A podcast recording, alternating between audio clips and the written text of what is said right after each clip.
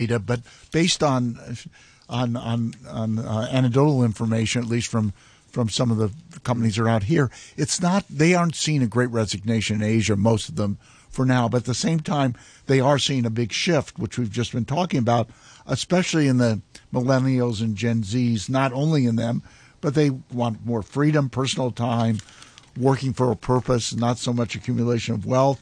And so what they brought in is more flexible working policies, uh, work from home two days a week, uh, pretty much everywhere, questioning their work style and work life balance. And of course, employees are in a stronger position, generally speaking, in, in Asia as well as as well as elsewhere in the world, and that makes it quite a different situation. And again, adjustments have been made, and many of them are using the same word that Andrew just used. It's an existential problem, an mm. issue. Okay, well, thank you all for a very entertaining discussion this morning. You heard there uh, Mark Michelson, Chairman of the Asia CEO Forum at IMA Asia, Andrew Ferris, who's Chief Strategist at UCAP Hong Kong Asset Management, and our international economics correspondent, Barry Wood. You're listening to Money Talk on RTHK Radio 3. In the markets, the ASX 200 is down about 0.1% at the moment. Looks like a flat open for the Hang Seng here in Hong Kong in under an hour's time. Brent crude oil trading at $80.17 a barrel. Uh, and gold is at $1,814 an ounce. That's it from me. Please do join me again tomorrow morning at 8 o'clock. Back chat's coming up after the news with Janice Wong and Anna Fenton. The weather forecast for today. Mainly cloudy, one or two light rain patches in the morning, sunny intervals during the day with a maximum temperature of around 22 degrees and sunny periods in the next few days as well. Cool mornings on Friday and during the weekend. 19 degrees right now, 77% relative humidity. It's 8.32, here's Andy Shorosky with the half hour news. Authorities are awaiting the return of a cruise to nowhere after nine close contacts of a female COVID patient boarded the Spectrum of the Seas vessel on Sunday. The cruise company said there were about 2,500 passengers and 1,200 staff members on board. It comes as three overnight lockdowns yielded no new coronavirus cases. Vicky Wong reports. Health authorities say the employer of a 43 year old female patient and another eight close contacts boarded a Spectrum of the Seas cruise to nowhere on Sunday, which was due to return tomorrow. The nine close contacts have so far tested preliminary negative while on board the vessel. The government says it will arrange testing for all passengers and staff when the ship arrives at the Kai Tak cruise terminal. The nine close contacts will be sent to Penny's Bay Quarantine Centre. Of the nine contacts, one is the boss of a 43 year old domestic helper who's tested preliminary positive. She lives at Chesterfield Mansion in Causeway Bay, which was locked down overnight for testing. The lockdown was lifted at 7 a.m. with no new cases found. Meanwhile, residents of Causeway Tower were also tested and the lockdown there lifted at 7:30 a.m. with no new cases found. That case involves a 48-year-old woman. Both the 48-year-old and the domestic helper are linked to a Cathay staff who breached isolation rules by staying in two places after returning from a flight. The ship is believed to be docking soon. A prominent epidemiologist says an untraceable case in Tuen Mun is concerning and more such invisible cases could emerge. Professor Benjamin Cowling from the University of Hong Kong School of Public Health also said it was too early to drop the zero COVID policy as the city's vaccine coverage wasn't high enough. Concern if we remember back to the third and fourth wave, whenever untraceable cases appeared we knew there were always some other undetected, unrecognized cases in the community as well, because we, we, we know not every case of COVID is going to be identified when, when they're spread in the community, unfortunately. So I think the contact tracing at the, the Moon Palace restaurant has been fantastic, but uh, I, I, I wonder if maybe there's been a little bit of transmission in other locations apart from that restaurant. Britain has recorded more than 200,000 new cases in a day for the first time. The Prime Minister Boris Johnson also urged people to get vaccinated, saying some were dying needlessly. I mean, how absolutely crazy it is. Absolutely crazy that there are 2 million slots this week for people to get vaccinated, and yet the, the majority of people in ICU for COVID are not vaccinated. It was 61%. And a prominent politician in the colonial era, Hilton Cheong-Leen, has died at the age of 99. Mr. Cheong-Leen served as an elected member of the Urban Council for 34 years, from 1957 to 1991.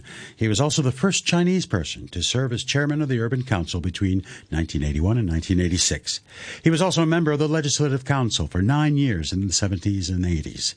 The chief executive, Carrie Lam, said she was saddened by Mr. Cheong-Leen's death, adding that he was committed to community service and was particularly concerned about the development of local education. That's your news from RTHK.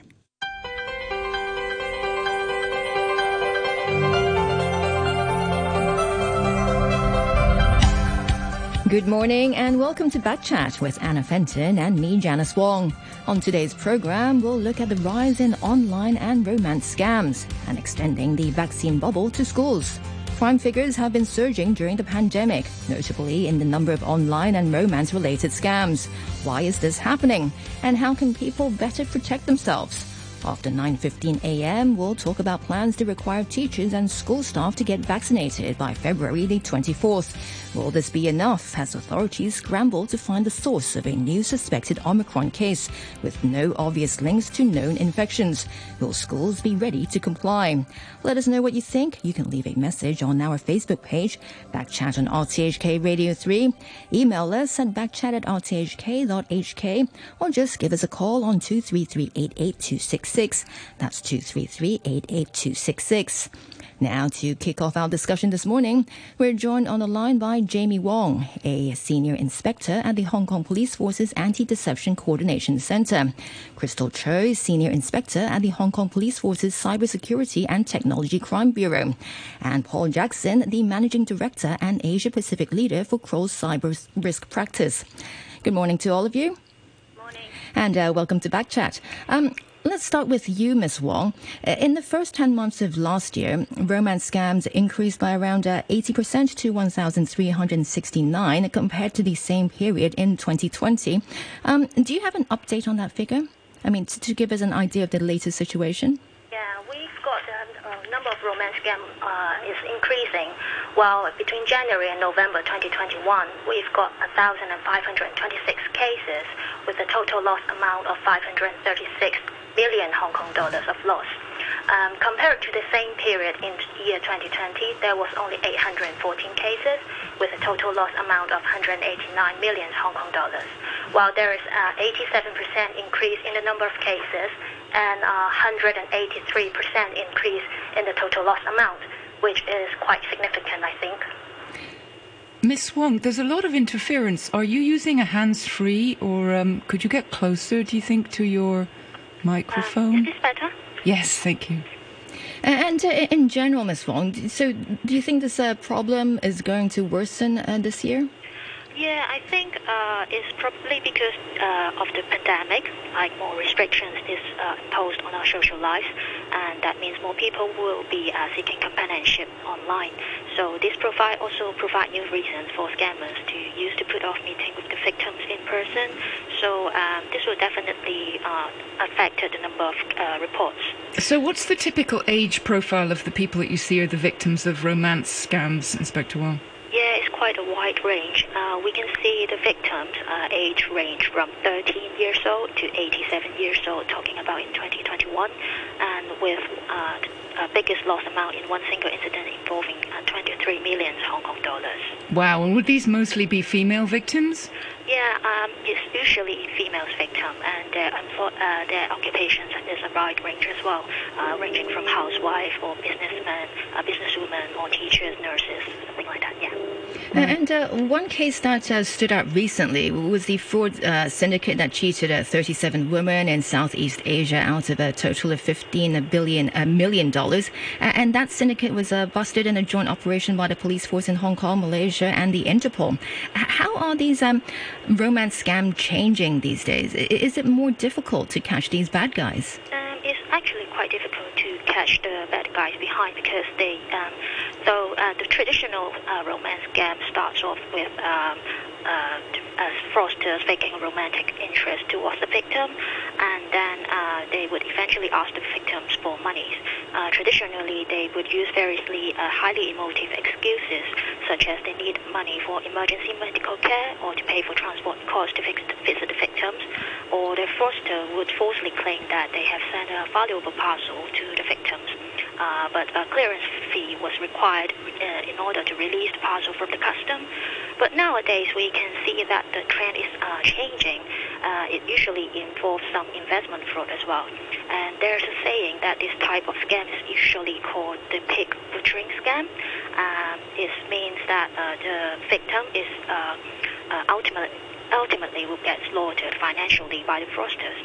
But invariably, the conversation between the fraudsters and the victim uh, will at some point revolve some around investment opportunities such as gold trading, uh, forex, cryptocurrencies, etc.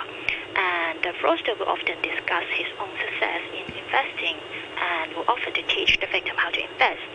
And in order to make the scam look more realistic, they would send the some hyperlinks or QR code and ask them to download some uh, fake trading apps or trading platform. And then uh, they would try to get funds from the victims uh, these fake platforms allowed fraudsters to simulate transactions and update the investment, uh, which gave a false sense of competence to the victims.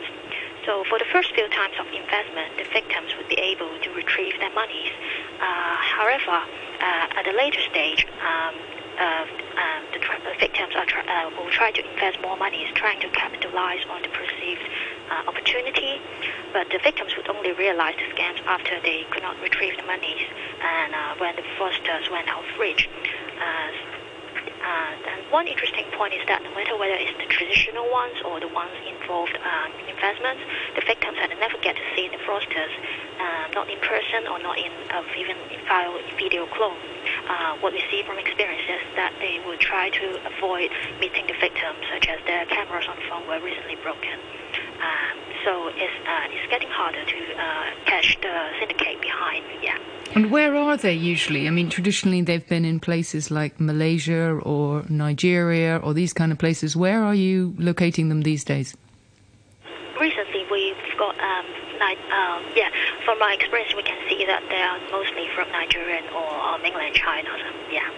All right, uh, let's bring in a cybersecurity expert, uh, Paul Jackson. Uh, with all these uh, developments and uh, in technology and uh, these creativity and the different methods used, um, do you think it is now more difficult to catch these fraudsters behind these scams? Yeah. Good morning. Yes, it, it is very, very difficult because um, you know the transnational nature, and um, you know for law enforcement to collaborate effectively is, is not fast. It, it's slow, and it, it, you know the the the the culprits, if you like, can hide behind uh, what we call proxies or, or, virtual private networks, making it very hard to trace uh, those who are responsible. So ultimately, you know, the investigation of these kind of uh, issues is extremely complex and very rarely leads to any kind of success in, in enforcement. And uh, uh, apart from romance scams, uh, another common kind of scam involves uh, online shopping. Um, Ms. Chui, can you update us on, on the situation? Yeah, uh, good morning. Uh, I would say online shopping fraud is the kind of inter- internet fraud that is most stumbled upon when one surfs the net. among the 14,600 cases of technology crime recorded in the first 11 months last year, uh, 37% of which were e-shopping fraud. That is over 5,400 cases. And the total loss amount was 68.5 million Hong Kong dollars. Well, in general, scammers often take uh, product photos or landing page from legitimate businesses, and then they put up ads uh, on social media sites or post on online marketplace, and then they start taking online orders. Well, after placing an order, victims often report receiving nothing or receiving items that were counterfeit or inferior from what the ads promised. So, how can one tell if it's a stolen landing page or fake products? Is there any clue? Um, well, there are some pieces of advice we have for the public. Well, the first one is uh, always use a trusted resale website with protections in place. before buying or selling anything online, conduct their own background check on the on the site you want to use. You know, sites with uh, user reviews or those uh, which act as a middleman, so that the seller gets paid only when you're satisfied with the product, are better options.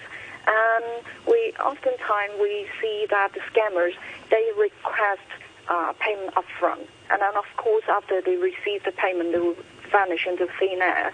And so try to meet in person if you can. It's um, harder to get dupe if you buy and sell in person. Well, as a buyer, you can always inspect the product before handing over the money. And as a seller, you can pocket the cash right there. You won't have to worry about loss or damaged packages either. And also, that that's one more tip I'd like to give to the public is that you don't, please do not ignore the red flags. So once you've started a conversation with a seller or buyer, take stock of anything that seems out of ordinary. If someone makes a strange request or they won't answer basic questions, they only want to communicate outside the app or ask for a deposit, well, these are the red flags. And also be careful if anyone asks to be paid or pay you in a strange or complicated way, like with gift cards and money orders then these are also some the, the red flags that we often see with scammers. Um, Ms. Cherry, I have a, a message here from, on our uh, on Backchat's uh, Facebook page, and it's from uh, TC. He says, "A general rule that has served me well over the years: if it's too good to be true, it usually is. Is is that a good uh, is that a good tip?" Yes, definitely, because um, the scammers often um, use features like uh, like the big sales or they're selling products or items at a very discounted price or they're offering the uh, overseas uh, purchasing service, then these are also some uh, characteristics we see in scammers. Uh, because, um, you know, when it's too good, uh, why do they offer it to you? They can always use it themselves, right? So if it's too good, if you doubt it, please don't make the transactions. And, and Ms. Cherry, um, during this uh, pandemic, do you think uh, the methods uh, um, of these scams, I mean, have been changing a lot? Well, yes. Um, in year 2020, it definitely changed many aspects of our daily lives, like how we work, how we travel and shop. And one of the most significant changes would be the shot up in online shopping sales.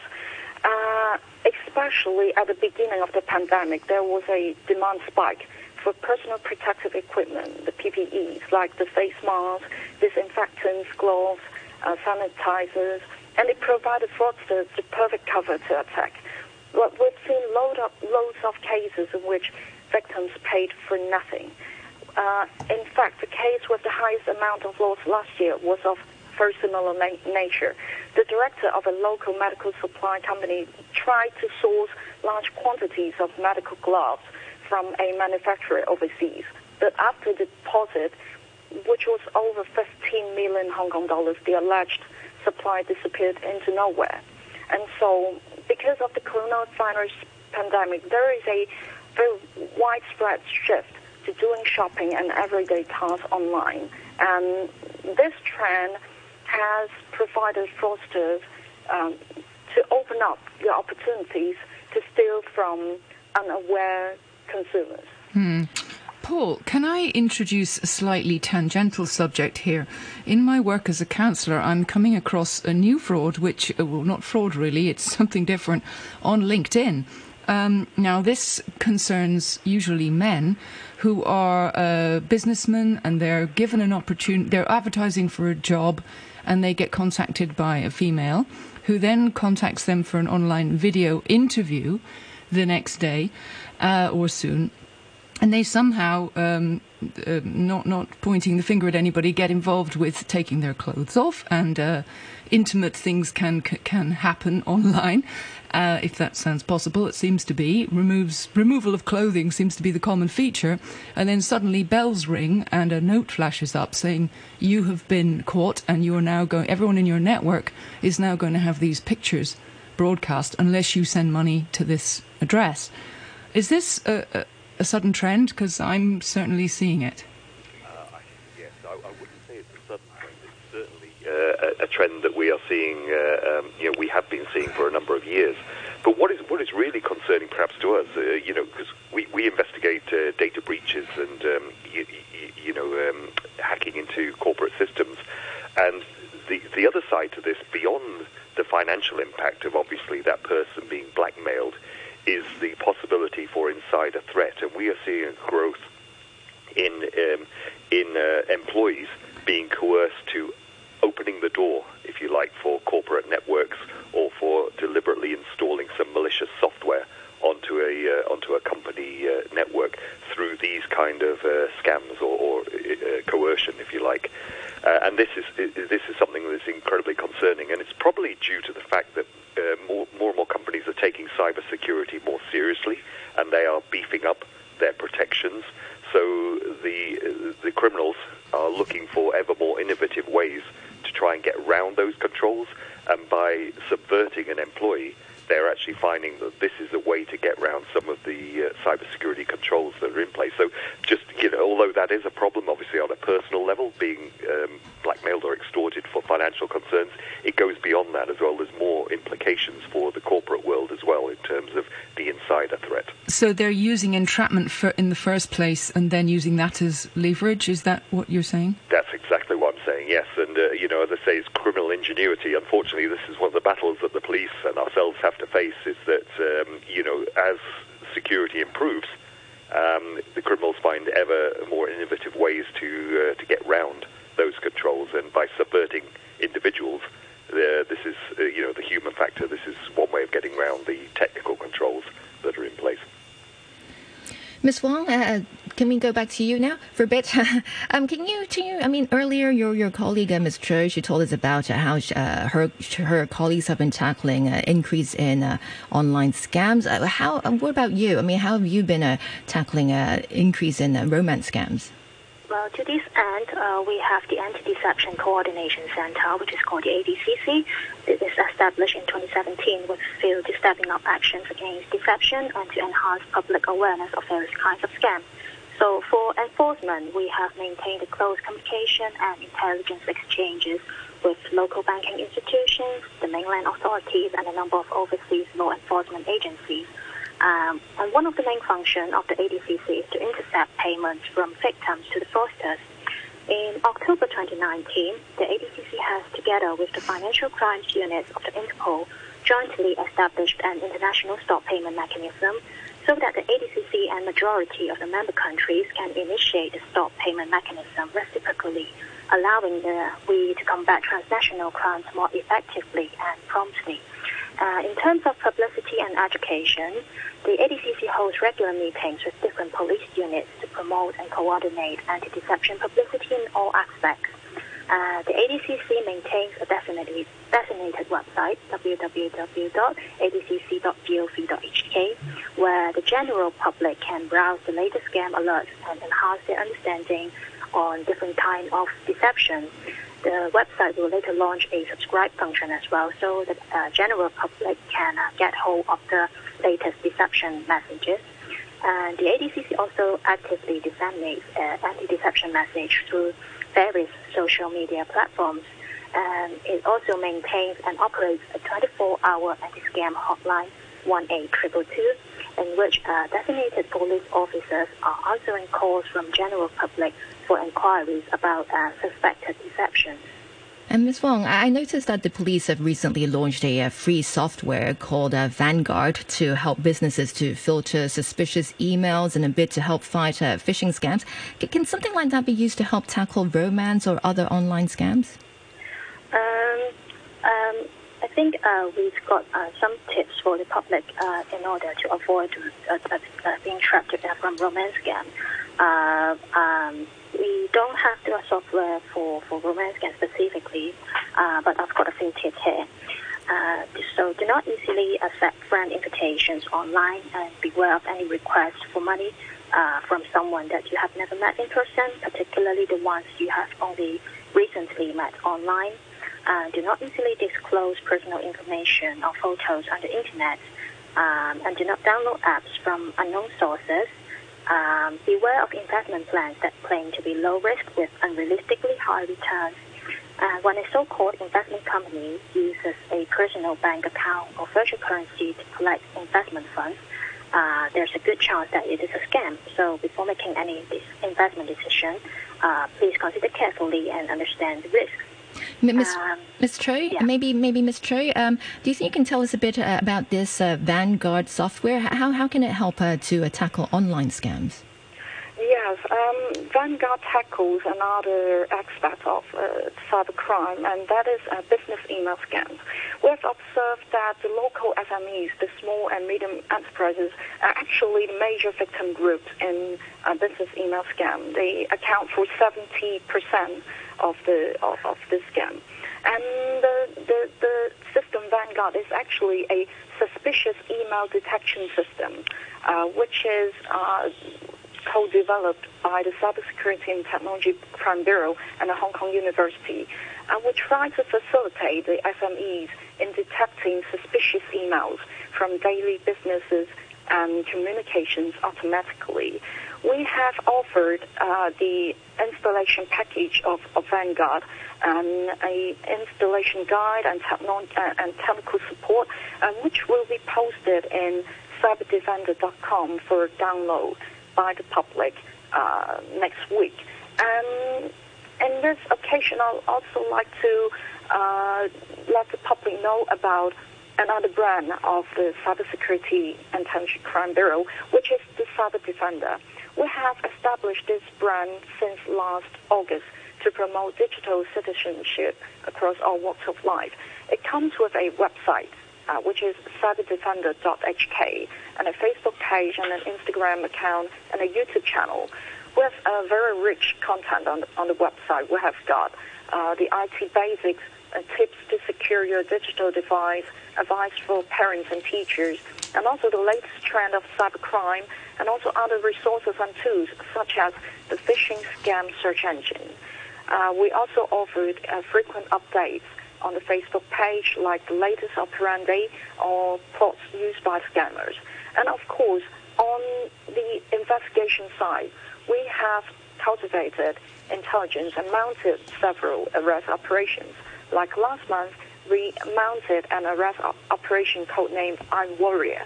We detected 354 cases of online shopping frauds, arresting 80 people, and we believe we have crumbled a number of uh, syndicates a number of syndicates. That's good news. Paul, yeah. I know you're only here till nine. Um, a couple of years ago, uh, I allowed myself to be scammed, for, scammed by a romance scammer for an SCMP piece, and you and I, um, you were very supportive and helpful at the time with advice on how to deal with it. Um, coming back to the romance scams, the latest batch of victims included an 87 year old. What kind of vulnerability of women are these guys so good at exploiting? I think that's a very interesting question, and uh, you yourself, if you recall, um, uh, you know, even though you were obviously acting as, as a persona, you still felt the um, the psychological pressure. Oh, it was horrible. Yeah. Yes, uh, uh, I mean, it, it is.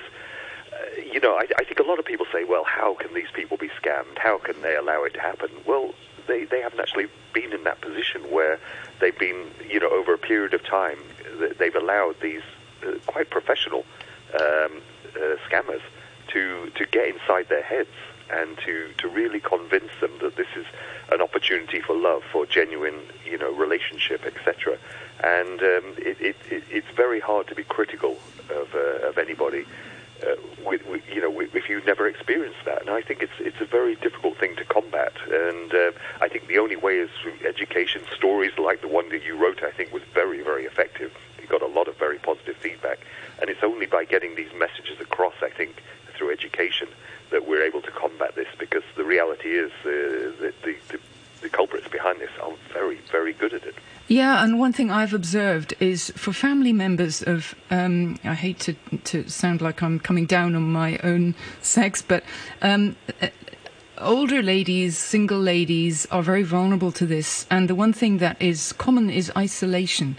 And it seems that when they get immersed in a in a romance scam, they don't talk about it, they don't tell anybody. So if you're the family member of someone who you suddenly see seems very, very interested in their phone or completely wrapped up in something, ask questions. Don't just assume everything's fine. All right, uh, I'm afraid we have to take a short break for the news summary. Um, Mr. Jackson, thanks again for joining us on the program. That's uh, Paul Jackson, the Managing Director and Asia Pacific Leader for Kroll's Cyber Risk Practice. Ms. Wong and Ms. Chui will be staying with us for a bit longer so we can continue our discussion after the news when we'll be joined by Gilly Wong, the Chief Executive of the Consumer Council. Now, a quick look at the weather. It'll be uh, mainly cloudy, sunny intervals later. Right now, it's 19 degrees, relative humidity 74%.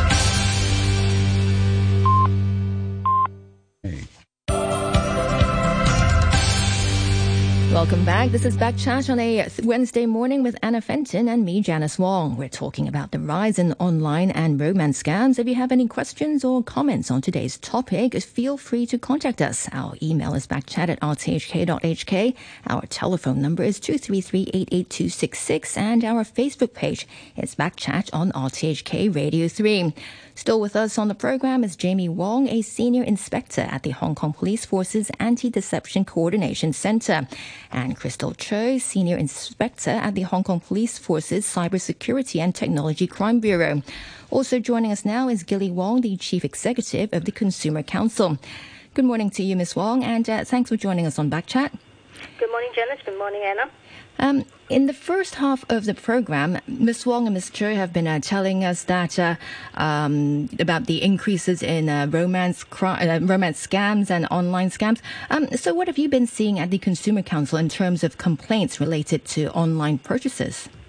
Well, related to online purchases, um, everyone knows that the last two years is a very exceptional year for the world. Uh, but no matter what, um, that impact um, the um, consumer behavior quite significantly in terms of online purchase. So um, if we look back from five years uh, ago from to now, uh, there's a really growing trend uh, in terms of um, the number of complaints that the council received uh, over the past five years, especially from 2019 all the way to 2021 we observed uh, the fact that uh, we received 4,500 cases from 2019 all the way to 20, uh, all the way to 7,000 in 2021.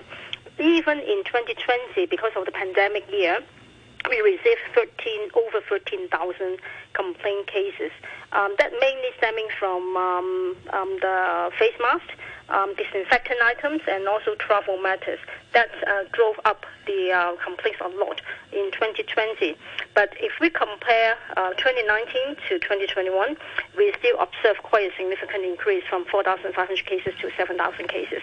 So it means that um, the online purchase behavior um, is getting more and more popular, especially the types of uh, goods or services that the consumers buy from online are very diverse right now. In the past, it may be limited to a few uh, um, common industries, but right now uh, they buy anything from the web and also social media as well. Um, Gilly, is it your observation that most of these would be local purchases or from overseas suppliers? Um, it could be a broad range because you know the online shopping platform. It could be from overseas, and they have Hong Kong office as well. So it is even getting harder and harder to distinguish whether they are buying it from Hong Kong or from um, the mainland or from uh, the, U.S. or even from the Europe. Um, there are many, many choices uh, for the consumers to buy globally. That's the beauty about online purchase because there's no limitation on the boundary. Um, uh, if you travel, you, you only buy from that places, but right now you can just sit at your home and then buy everything uh, from around the world online. Um, but probably, you know, you have to wait slightly longer than before into, uh, in, in um, the shipment to arrive. But the social media is getting very aggressive in promoting different kinds of goods and services.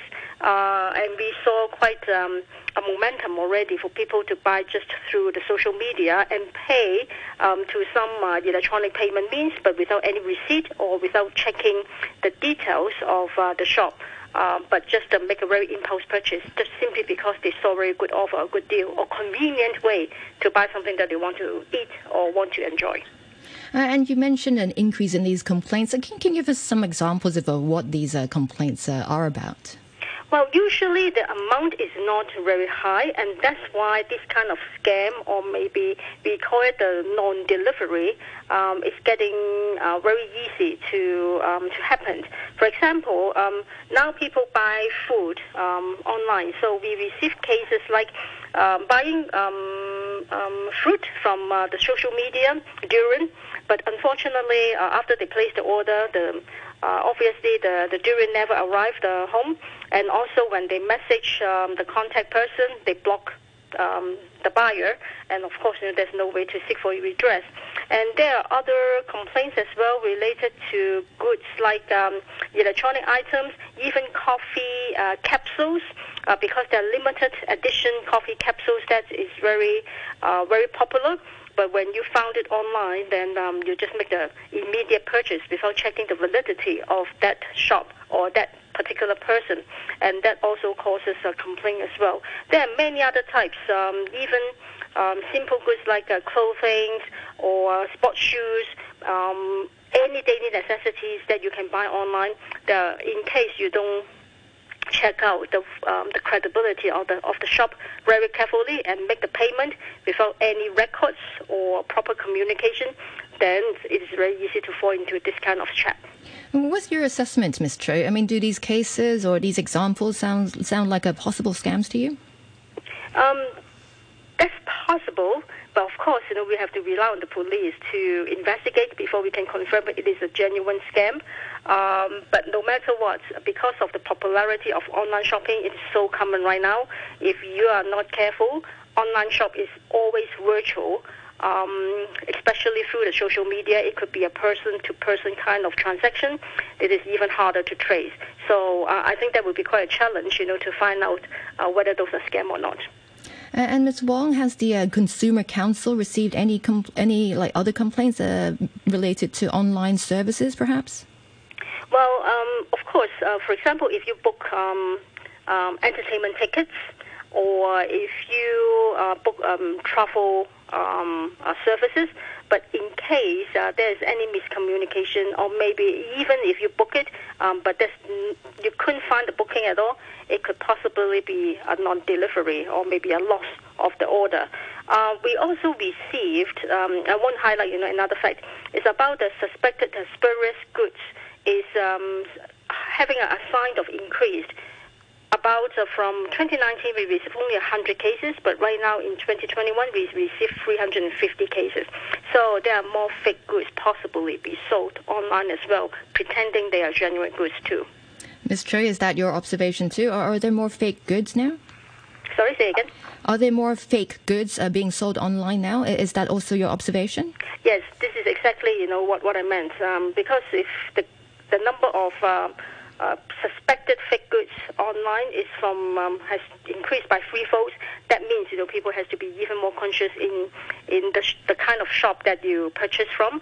Better, it is much better for you to buy some from some uh, more credible shops, uh, much larger shop.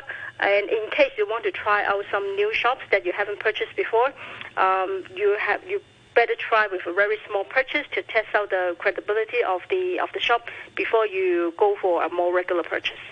And uh, Ms. Wong, uh, also looking at the Consumer Council's uh, figures, um, do you have any figures on romance uh, complaints about dating apps or, or I, I, don't know, like similar similar um, um, software?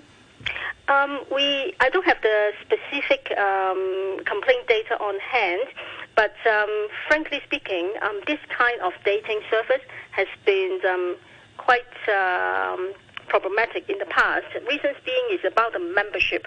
Uh, whether the dating service can honor the commitment or maybe the pledge um, to the customers is quite a question. So we always um, uh, remind the consumers that if you are really interested in this kind of dating service, um, it is better to start with something uh, in a lower grade kind of um, membership and also um, maybe it may not be only the the only means for you to get connected with someone that um, you want to um, uh, have um, uh, um, have have a, have a better relationship, but it is um, probably you know you have to expand your social network to find other channels for you to get connected with other more more other peoples. So you're discouraging them from using online dating apps. Um, yes or no. Reasons being is some people may be really desperate or maybe have no other means that they want to make an attempt. But on the other hand, um, don't rely on this kind of a dating app too much. Reasons being is um, it may not be able to have the um, the number of members that is qualified or maybe meet your requirements uh, that turn out to be a disappointment rather than a hope for you. Mm, I also observe that the way they charge is that they take a continuing rolling subscription and it's on you to cancel it very often, but you don't realize that.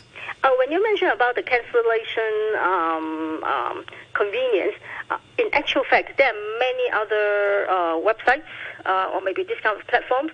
It's not easy to cancel. Hmm. So that's why when we remind consumers to try out different online shops or maybe platforms, um, um, you have to be really mindful about um, whether you can cancel or not, or, or, or even you know if you want to unsubscribe some news um, according to the privacy law. But sometimes, you know, that kind of app will continue to give you the news that may create a hassles for you in um, in in, uh, in deleting all those emails.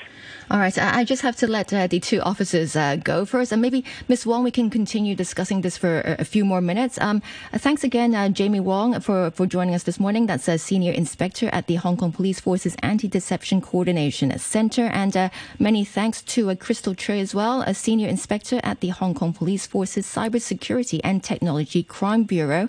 So, um, Ms. Wong, we're talking about how these, I mean, what what to watch out for when it comes to these dating apps. What about um, with the uh, Chinese New Year coming up? What um, other things should uh, the public watch out for?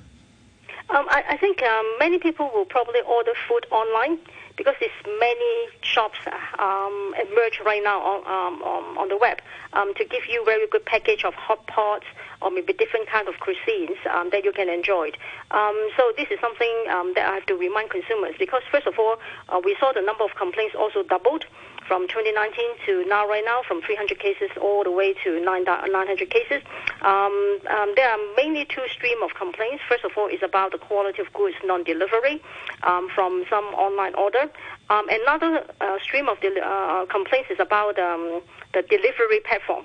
Um, so if you place the order, that could cause a delay or even uh, have uh, when the uh, the foods arrive, it is um, not in a very good condition. You know that um, is satisfactory for you.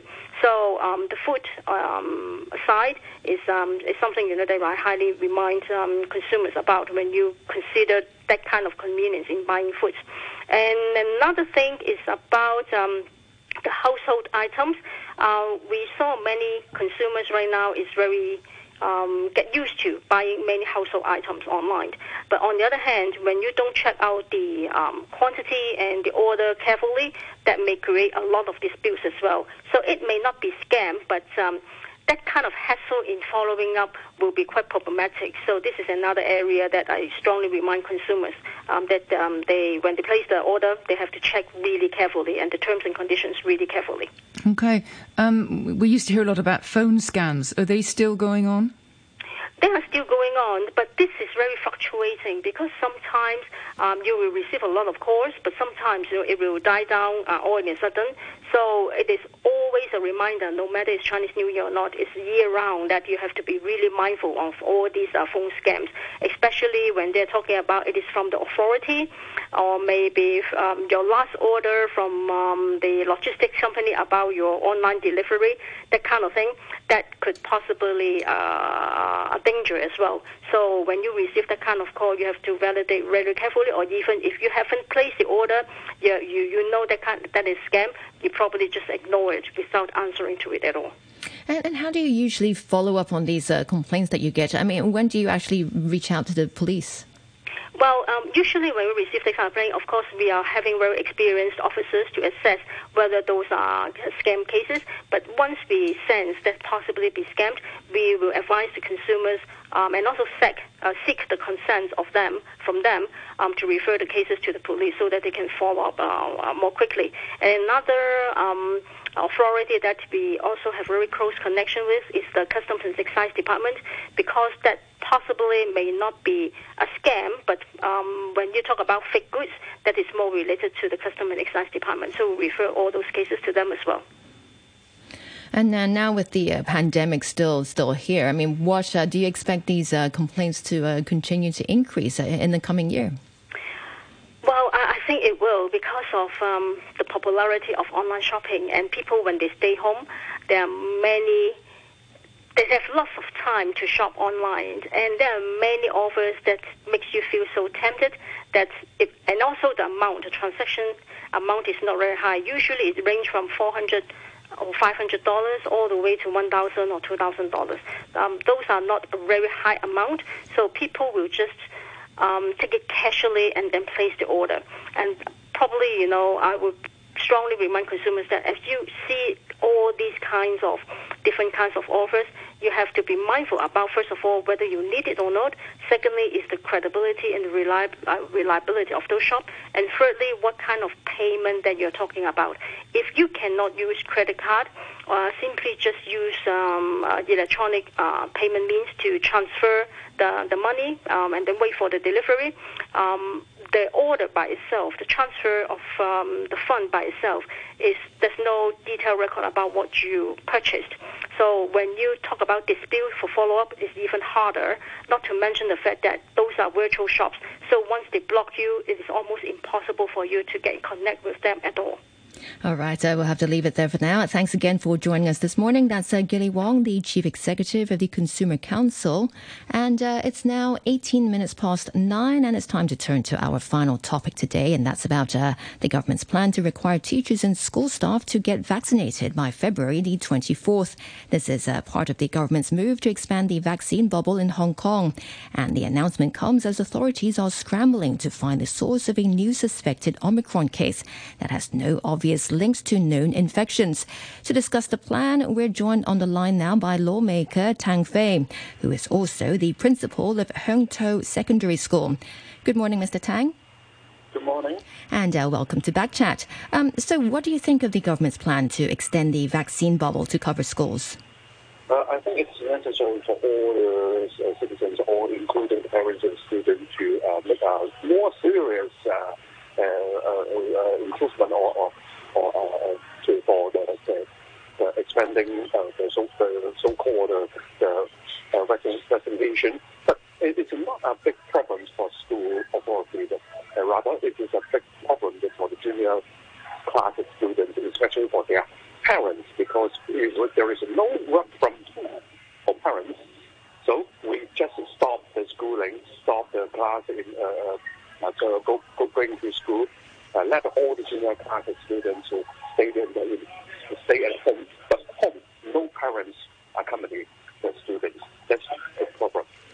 So you're saying this vaccine bubble uh, covering schools is at least better than uh, having online classes at home? Uh, that is not a problem. That is not a problem for school, uh, including the online teaching and learning or the, just stop the schooling. Uh, but it is a big problem for the parents if there is no work from home. Right.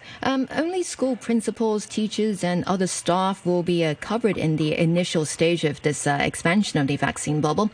Um, do you think it will be easy for schools to meet that requirement by the uh, 24th of next month? It's, uh, it, it is not easy, but it is very easy because most of the school, most of the school teachers and staff in Hong Kong uh, are vaccinated, vaccinated and or uh, checked by, passed by uh, every two weeks or oh, sorry every week.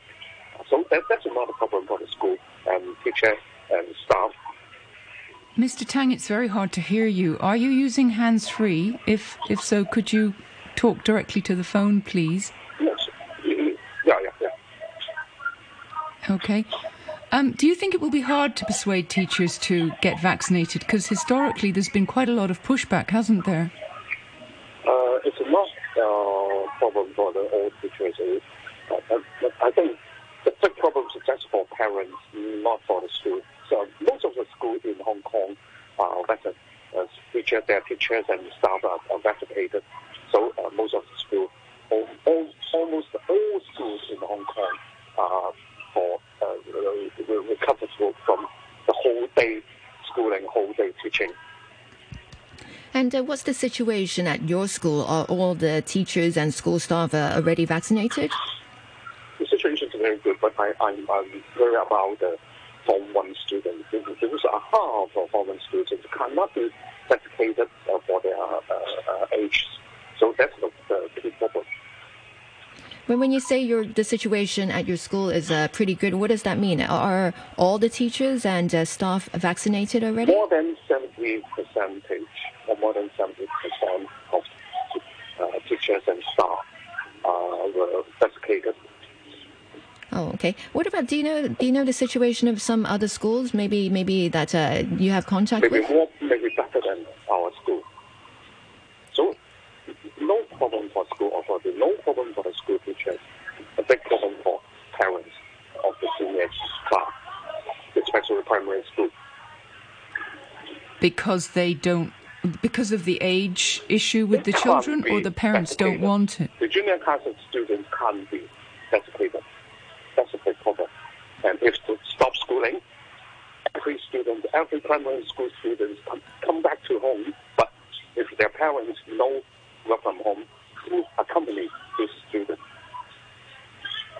So do you also believe uh, that the government uh, should uh, um, uh, maybe allow Form One students to, to get vaccinated as well? Uh, maybe consult a professional uh, uh, advisory group uh, of medicine. Right, and uh, this uh, announcement uh, actually comes. Uh, well, the announcement to extend the vaccine bubble to schools uh, comes as uh, Hong Kong uh, records its uh, first untraceable local COVID nineteen case in three months. Um, how worried are you about the uh, current situation? I think it is really a serious uh, situation uh, and, and become more and more serious. So this, uh, uh, the SAR government maybe make uh, tough decisions about uh, the, the, the situation, including school, especially primary school. And uh, with this uh, untraceable local COVID 19 case, do you think, um, in your view, is it time to uh, tighten social distancing measures? Uh, I'm not sure that's that's the point. And uh, and with this, uh, I mean, with this uh, untraceable local COVID nineteen case, uh, do you think this um, vaccine bubble scheme may have to be postponed further? Yes, of course, it further. How do you see uh, the situation ha- transpiring from the parents' point of view? Do you see that parents will become too nervous to send their children to school? Is is that how you see things, or are Uh, parents now, being? I don't. I, I, I don't think. I. I. I, don't get uh, any opinion from the parents about uh, if they uh, do uh, that uh, that uh, uh, their children come back to come to school. So you think that they would? opinions from the parents, That, but maybe uh, some. But I, I'm, I'm thinking you, you should be able to see whether parents are prioritizing the children going to school or the possible health Yeah. risks. Yes, of course. Maybe most of the parents parents uh, try a balance between the, uh, going to school or staying at home. All right. Um, okay. And uh, have you been able to? Have you been speaking to other parents, and what what are their views? Uh, yes, of course, I, know, but um, I can't give uh, professional opinions about uh, how to uh, SAR government to uh, how SAR government to make uh, decisions about uh, work from home to all the parents. All right. And uh, I'm now joined by uh, Mervyn Cheung. Uh, Mervyn Cheung, uh, he's on the line with us. Um, good morning, Mr. Cheung. Thanks for joining us on the Uh, program.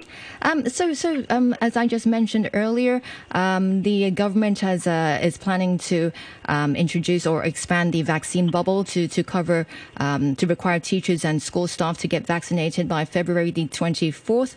Um, what's your view on that? Is is that a good move? Yeah, it's uh, good news because uh, it helps protect uh, uh, those uh, working uh, and, and studying in, in, in, the local schools. But there, there might be difficulty in in actually implementing the um, the scheme because um, right now we um, we still have a quite quite a large number of students who are actually not vaccinated. So uh, first and foremost, uh, we need to get the students uh, quite significantly uh, vaccinated in terms of the uh, proportion, and at the same time gain the, uh, the cooperation of, of the parents and and all the school workers. and that such cooperation is vital for extending the, the, the vaccine scheme to uh, to cover schools. Now, what exactly is the issue there, Mervyn? Is it that the parents are reluctant, or is it that we're now seeing almost all of the vaccination centres are fully booked for the next at least two weeks? Yeah, that's the. Uh, I think that, that, that that's the uh, difficulty because, uh, as mentioned by the chief executive yesterday during, the, uh, I think his uh, mid, mid of the press session, that um, if we increase 10% of the vaccination rate, it will be um, more than 600,000 people who are involved in, in, in getting jabbed. And uh, that, that's the reason why, to, uh, that's one of the um, main reasons why to, uh, she extended the uh, the, uh, the, the start date for, the for the uh, uh, for the new vaccine scheme uh, to the 24th of next month because that, that will allow time for all the stakeholders to have uh, uh, enough preparation for uh, I mean, for the new scheme. So um, uh, right now, uh, as reported in, uh, by the news media, uh, right after the, um, the announcement of the scheme, already um, most of the vaccination uh, channels have become fully booked.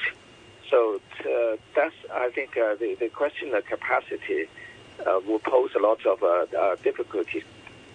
But when, but yes. Mr. Cheung, we, we now have uh, uh, the first Hong Kong's first untraceable local COVID nineteen case. Do you think there is a need uh, to expand this vaccine bubble?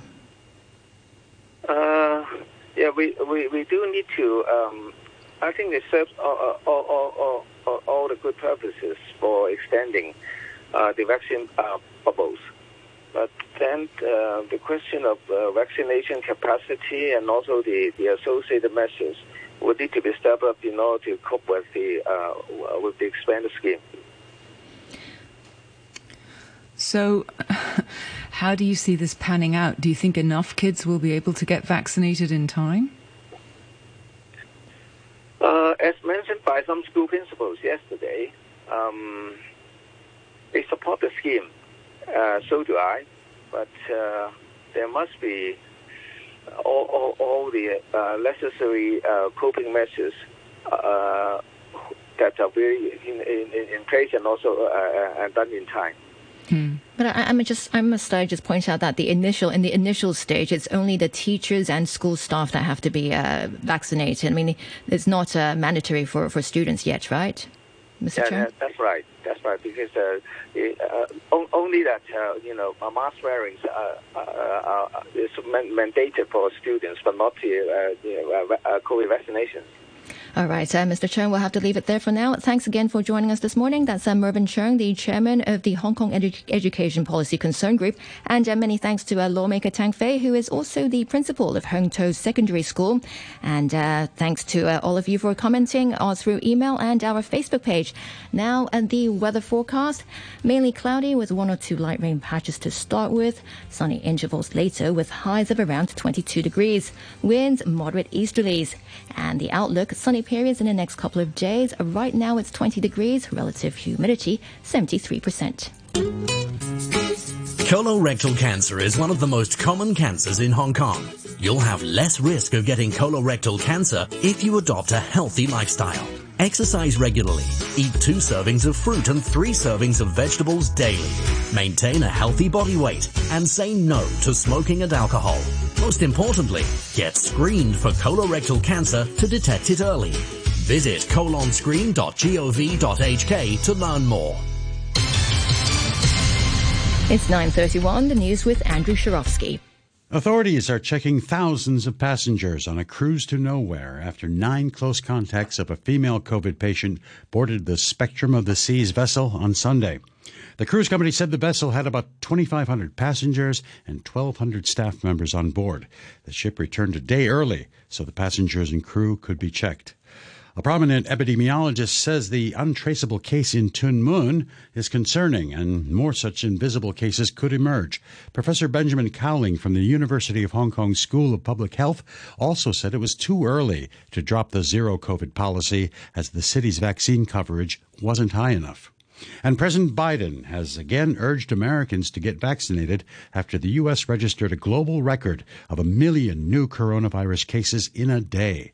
He said 35 million people in the U.S. had not had vaccinations.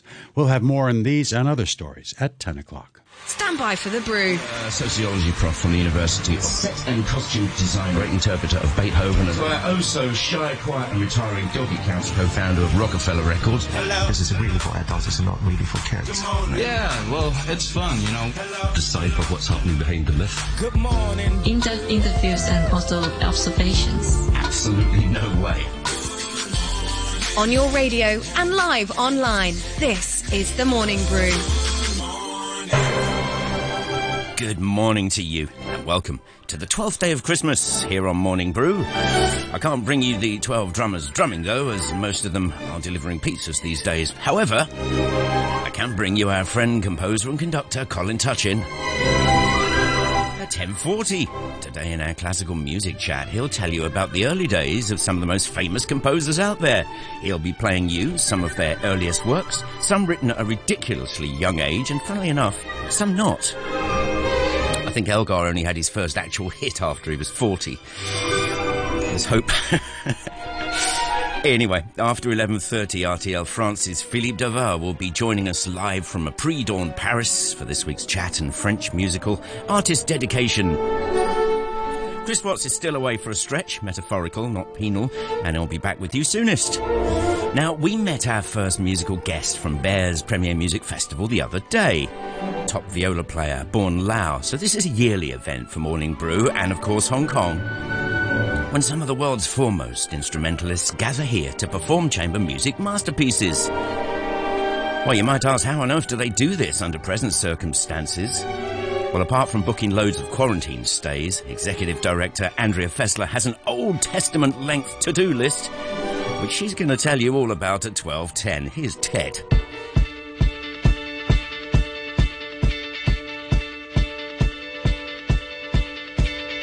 When I was six years old, I broke my leg. And I was running from my brother and his friends. Tasted the sweet perfume of the mountain grass I rolled down. I was younger then. Take me back to when I found my heart broke it here, made friends and lost them through the years. And I've not seen